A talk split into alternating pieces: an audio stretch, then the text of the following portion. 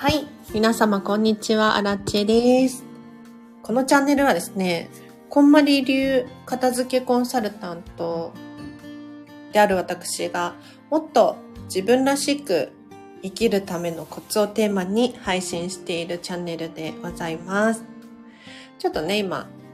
コーヒーブレイク中なんですけれど、皆様とおしゃべりしたいなと思いまして、ライブ配信させていただいております。もし、片付けコンサルタントにね、質問や、などございましたら、コメントで教えてください。アラチはですね、あの、先ほど、ガトーショコラを作ってたんですけれど、失敗しました。悲しすぎる。失敗したよ。なんかね、油が分離しちゃって、ショック。一応焼くだけ焼いたんですけれど、味は保証できませんね。はい。レシピ通りやったんだけどななんか多分卵を入れたタイミングで分離し始めて、あららって思った。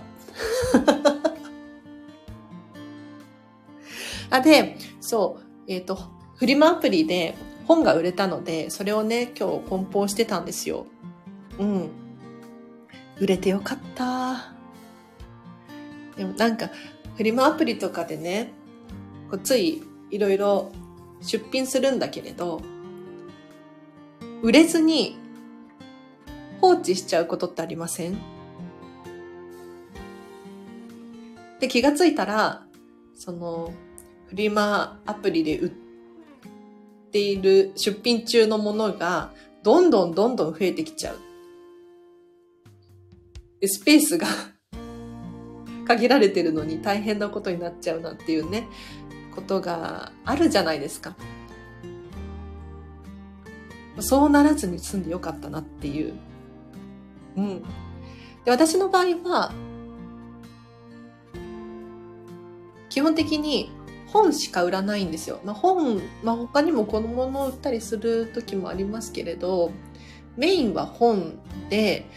で売れない本が溜まってきちゃった場合は、リサイクルショップに持っていくっていうふうに決めています。あ、そうだ。皆様のご近所でね、えっ、と、きっと、ゴミ収集が始まってるんじゃないかななんて思うわけですよ。いかがです？アラチェのところは、昨日燃えるゴミの日だったんですよ。今年初めの。ようやく部屋がすっきりして、心地よいです。なんかあまりにもゴミが増えると、ベランダに置いたりとかするんだけれど、なんかこう、心がもやもやするじゃないですか。あれが嫌で、ようやくゴミの日が来てすっきりしておりますが、皆様ゴミ出しましたか？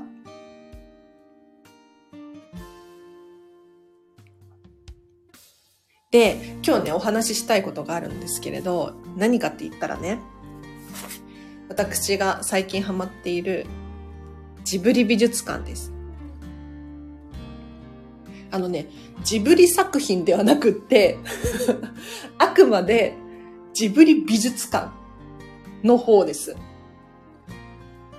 ちょっと片付けコンサルタントとしてね、もう本当にこのジブリ美術館推しなので、ぜひ皆様に聞いていただきたいなって思うんですけれど、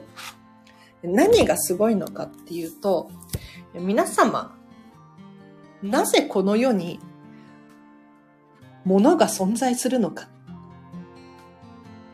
考えたことありますか？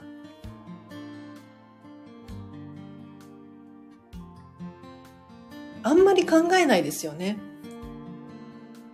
だけどね、私は、この三鷹の森ジブリ美術館に、去年の9月、本当に人生で2回目のジブリ美術館に行ってきたんですよ。1回目はね、もう本当に記憶にないんだけれど、多分10年以上前に行ってるんですよね。で、そのジブリ美術館にもう足をね、一歩踏み入れた瞬間から、もう、なんて言ったらいいの？衝撃を受けまして、物が存在するって特別な価値があるなって気づかされたんですよ。もうそこから私は自宅にあるものをもう一度見直すっていうことをしたんですよね。で、ちょっと具体的にね、何にどう感動したのかっていうのをお伝えさせていただくと、例えば、ジブリ美術館、窓がたくさんあるんですよ。大きな窓から小さな窓、たくさんたくさんあるんですが、ほとんどすべてがステンドグラスなんですね。でしかもただのステンドグラスではなく、ジブリのキャラクターたちが勢揃いしているステンドグラスなんですよ。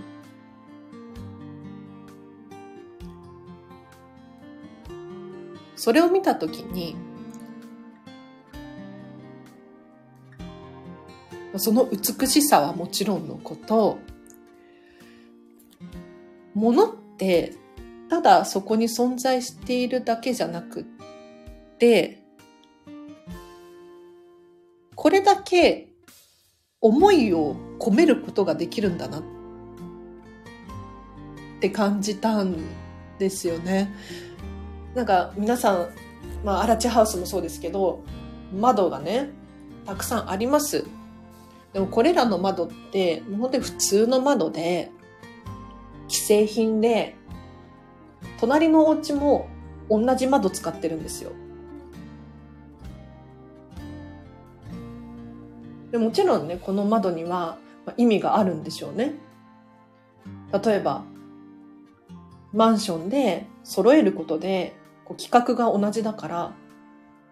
扱いやすいだったりとか、費用を抑えられるだったりとか、様々な理由によって、この窓が選ばれてるわけです。窓ガラスが選ばれてるわけですけれど、なんか、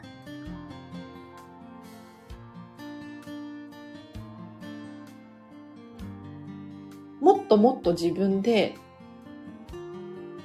変えることができるんじゃないかなって思えたんですよ。窓枠を可愛くしてみるだったりとか、最近ね、100円ショップでステンドグラスシートっていうのをね、買ったんですけれど、それを貼ってみたら、本当に可愛いんですよ。で、差し込む光の色の入り方が変わって、ますます愛着が湧いてきたんですよね。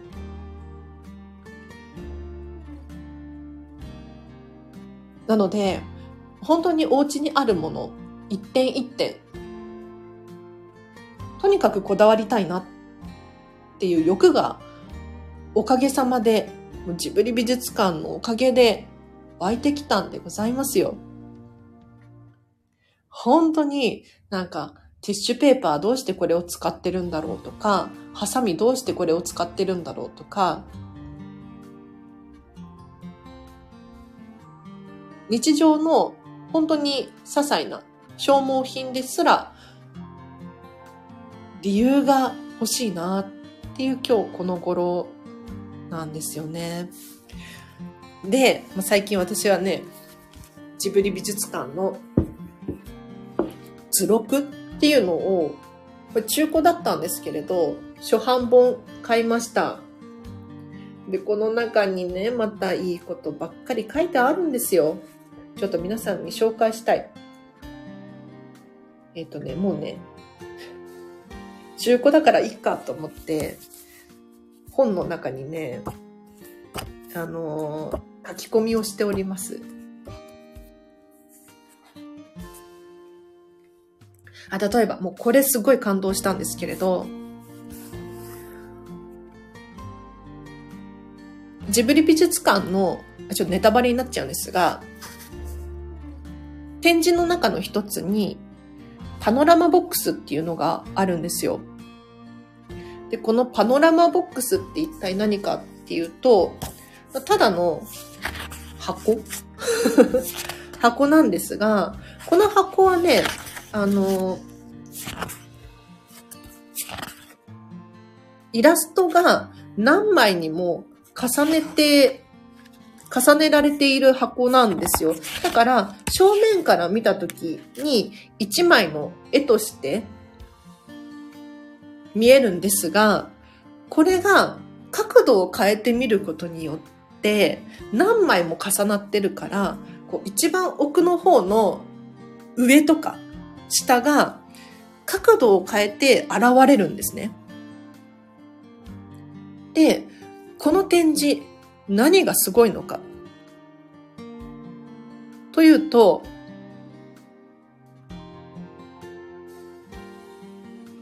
大人は素通りしてしまうっていうところなんですよ。確かにと思って、あの、ニヤニヤしながら読んでたんですが、どうして大人が素通りしてしまうのかって言ったら、なんか想像できるじゃないですか。奥行きがある絵にすることによって、覗き込めば後ろの方が見えるんだろうな、上の方が何か虫とか隠れてるんじゃないかなっていうのが想像できるんですよね。なので、チラッと見て終わっちゃうんです。一方で子供たちってどんな反応をするかっていうと、このパノラマボックスを隅々まで覗き込むんですよ。そうすると、あんなところに鬼が隠れてるとか、あんなところにほにゃほにゃがいる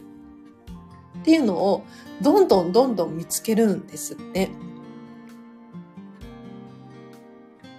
で、ここでの教訓ってね、何だろうって思った時に、テレビとか YouTube とかでもそうなんですけれど、結局私たちって見せられてるんですよね。見、見せられてる？見させられてる？動画を綺麗に編集して、見てほしいものを切り取って、見てほしくないものは見せないように動画は作られているはずなんです。それによって私たちが見ている部分って本当に表面的なところだけであって、その物事の本質までは見えていないなって思ったんですよ。じゃあ、どうやったら、その裏側まで見ることができるのかって言ったら、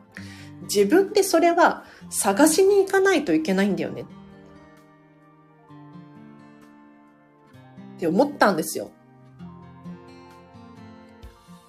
子供たちが覗き込んでようやく見つけることができたように、なんか物事の大事なところって自ら取りに行かないと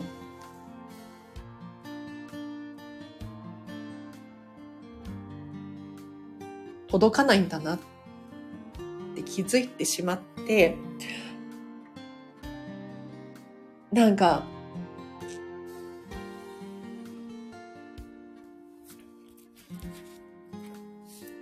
うわーって感じてる。すごいですよ。あとはね、いやもうこれ本当に感動していろいろ線を引きまくっちゃったんですけれど、あ、これあのね、もう一個とジブリ美術館の展示で、トトロぴょんぴょんっていうのがあるんですよ。トトロぴょんぴょん、トトロぴょんぴょん。これ何かって言ったら、あの、トトロとか、さつきとめいちゃんとか、猫バスとかがフィギュアになってるんですね。で、これがちょっとずつ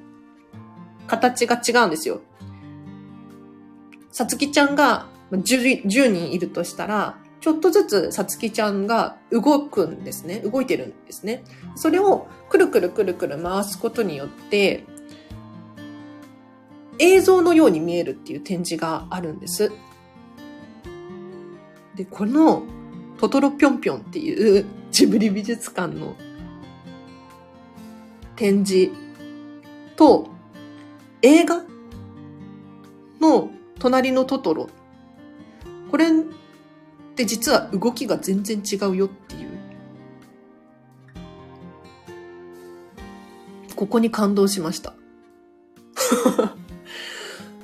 なんか映画って、正直ね、綺麗に描いてないんですって。もちろん、あの、綺麗には描いてるんだけれど、正しく描いてない言ったらいいのかな。だから、猫バスの足って実は12本あるらしいんですけれど、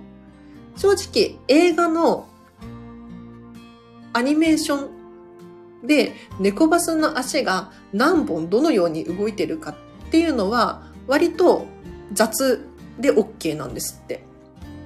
一方で、このトトロぴょんぴょんっていう、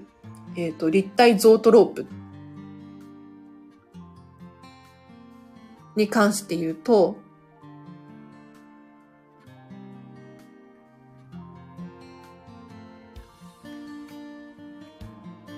猫バスの足？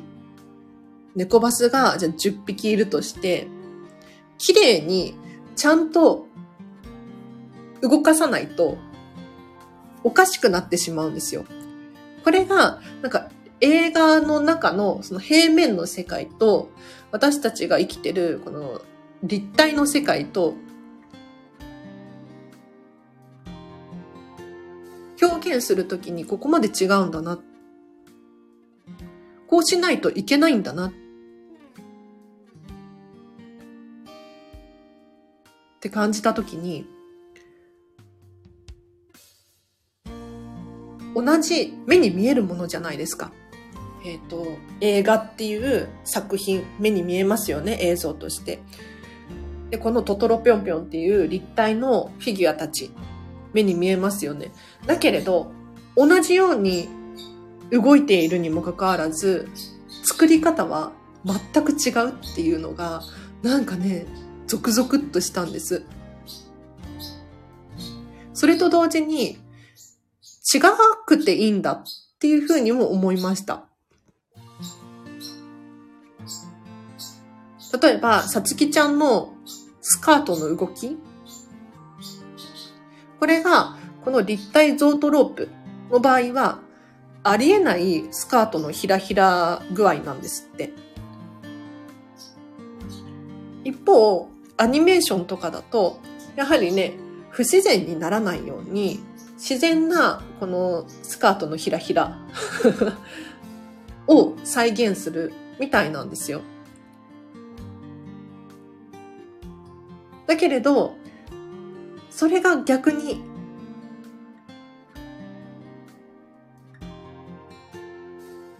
自然に見えるっていうのが、ちょっと驚きでしたね。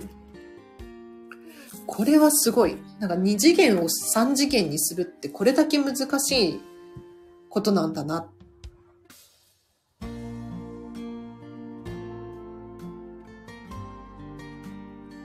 からね、その物が存在するってすごいことなんですよ。本当に。物理的なものが皆様のね、お家の中にもたくさんたくさんあると思いますけれど、それが平面のものなのか、立体のものなのかによっても、あの、作り方とか見え方とかっていうのは変わってきますし、誰が作ってるのか、機械で作ってるのかっていうところで、その、どういう意味を持ってるのかっていうのも変わってくる。片付けが終わった後にね、ぜひ皆様に、その先のレベルに到達してほしいなって思うんですよ。私もまだまだそこの域には達していないんですが、なんか、お気に入りのものたちばかりを揃えただけで終わらせるのではなく、なんか自分なりにアレンジをするだったりとか、手を加えてみるだったりとか、表現を変えてみる。これ面白いですよね。ちょっと今日のスタンド FM あんまり人が聞いてないみたいだから、この話して終わりにしようかなと思いますが、えっ、ー、とね、このジブリ美術館話続けていいですか？もう本当に感動しちゃったので、今ね、この図録を見ながら喋ってるんですけれど、えー、どっち喋ろうかなあー、迷うけど、この映画は何なのかっていう。映画とは一体何か。私たちって映画ってこうアートかなとか、なんだろう、情報かなとか、メッセージかなとかって思うじゃないですか。でも宮崎駿様は本当に面白くて、映画は情報ではなくて、ものなんだ。で、このね、図録の中に書いてあるんですよ。もの。物理的なものなんだって言ってるんですよ。で映画を作るって何かって言ったら、絵のついたィルムを作ること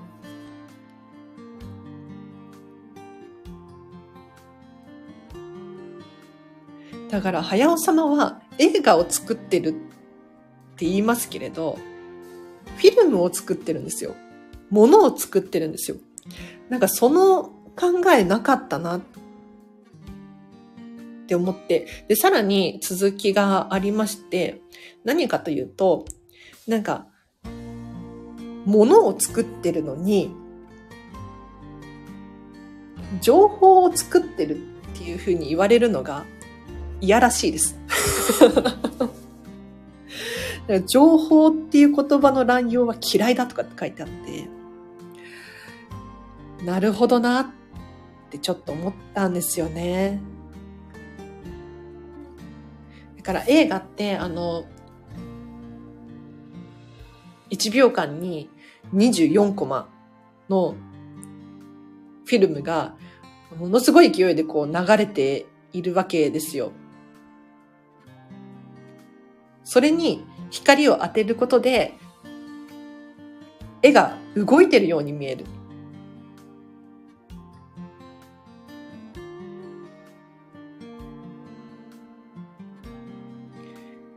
動いてるように見えるだけで、実際はただのフィルムで、ものなんですよね。なんか、そっかそっか。勝手に私たちって、そのものに対して意味だったりとか情報だったりとかっていうのを見出してしまって頭の中で解釈をするんですけれどそのものってうんなんていうのかなただのものであって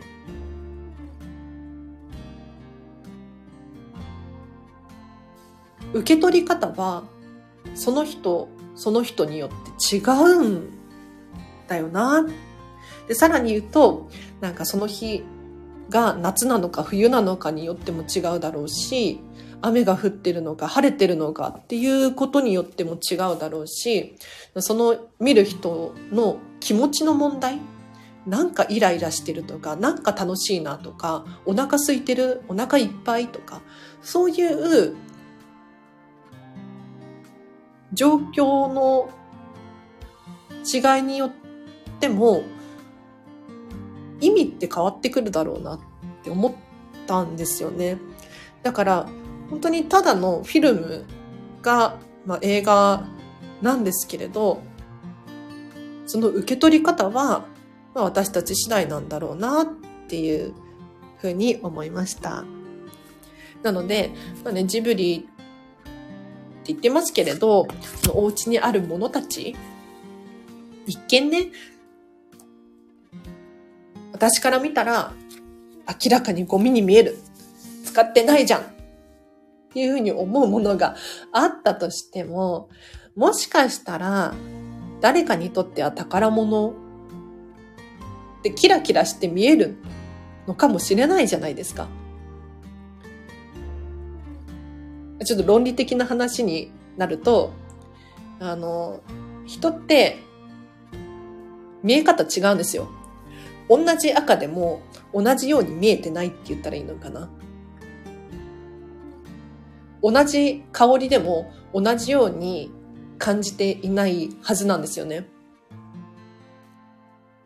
それは、ま、脳が違かったりとか、えっ、ー、と、まあ、障害があったりとかするかもしれないですし、男性である、女性であるっていうことで、まあ、あえてね、あの、差別的な言葉かもしれませんが、あの、本当に女性の方が色彩って豊かに見えるって言われてるんですよ。だから何が綺麗で何が醜いのかっていうのは本当に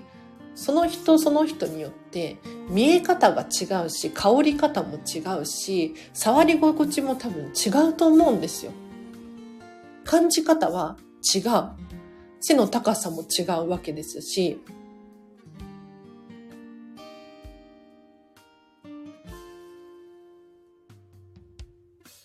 なので、自分にとっての大切なもの、どのように見えているか。なんかね、もうニヤニヤしちゃって、早くジブリ美術館に行きたいですね。ということで、今日の雑談以上にさせていただきます。本当に、ただの、ただの雑談になってしまいましたが、あの、自己満足でございます。えっと、このチャンネル、基本的にお片付けのチャンネルでございます。もし、皆様の中で、新地に聞いてみたいっていうことがございましたら、コメント、レター、もしくはお問い合わせフォームからお問い合わせいただければなと思います。もう確実に愛を込めて読んでおりますので、そこは安心してください。あとなんだろう。フェムパスさんでウェブ記事書いております。あと、インスタグラムもやってます。こちらもリンク貼ってあると思いますので、よかったらそちらから、えっ、ー、と、フォローしてみてください。では、今日は以上です。皆様お聴きいただきありがとうございました。今日のこの後もハピネスを選んでお過ごしください。あらちでした。バイバーイ。